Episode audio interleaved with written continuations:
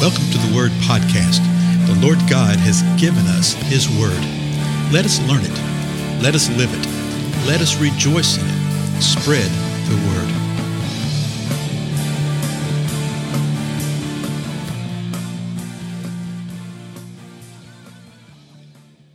Blessings, everybody. This is Dale. Thank you so much for joining with me today on the Word Podcast.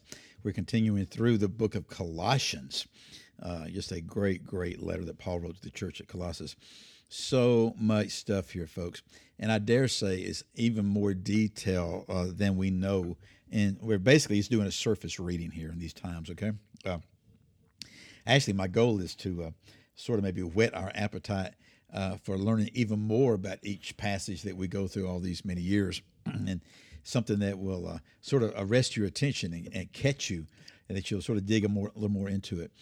Um, these passages right here, particularly where we are right now, reveal so much about the Lord Jesus Christ. That's what the problem was. Uh, some people had come into the church uh, early, what we might call Gnostics, people who were saying that you're going to have a greater understanding, and they were telling things that just weren't true about the Lord Jesus Christ. And there's all sorts of stuff, and there's really no reason to get into it because uh, it was wide and varied. Uh, the bottom line is this: it was a uh, gnosis means knowledge. That you can have a special knowledge, you can have more insight and be super spiritual.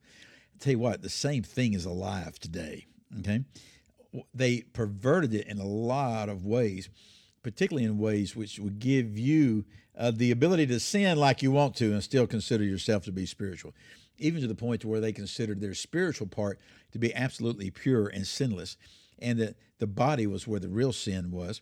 So therefore, uh, they, were, they were separated. You could do what you wanted to with the body. You can say all you want to your body. It doesn't matter.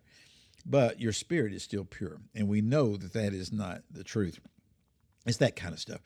And so what Paul is doing here is he's really focusing in, particularly these verses we're going to read today. I'm hoping to get through 15th through the 18th verse. Just describing who the Lord is. And each one of these things was actually undermining some element of a perversion of the gospel that was starting to raise its head. So Colossians chapter 1, verse 15 says this, we covered this in a previous episode. He, and that's speaking of the Lord Jesus, is the image of the invisible God, the firstborn of all creation. So, like I said, we've covered that in the previous episode. Go so go check that out. Verse 16.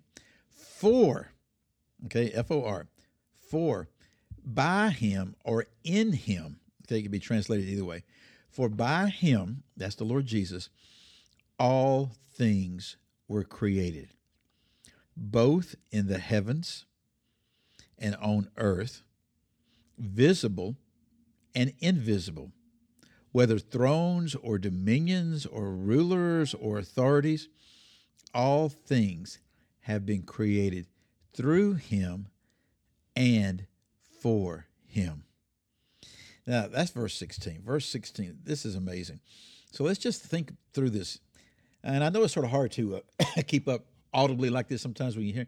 I'm sitting here looking at it visually, and I go, man, that's like these three, four, five points right here, you know? But just think about this. By him or in him, all things were created. It was by the Lord Jesus Christ, in the Lord Jesus Christ, that all things were created. You see much more about this in uh, the first two or three chapters of John, uh, of Genesis, right? But then also in the first chapter of John. So we see in the beginning where the heavens and earth and God created everything. You see that in Genesis, but in John we see that God created everything in and through Jesus Christ. He spoke everything into existence. So we see right here at the beginning, Colossians 1:16, by him, in him, all things were created. Well, what are all things? In the heavens and on earth. Now, when you read the scripture, you find out there's more than one heaven. That's the reason here is plural heavens. There's at least three heavens. There's the heavens of the atmosphere, what we consider to be the atmosphere that we breathe. There's the heavens of the sun, moon,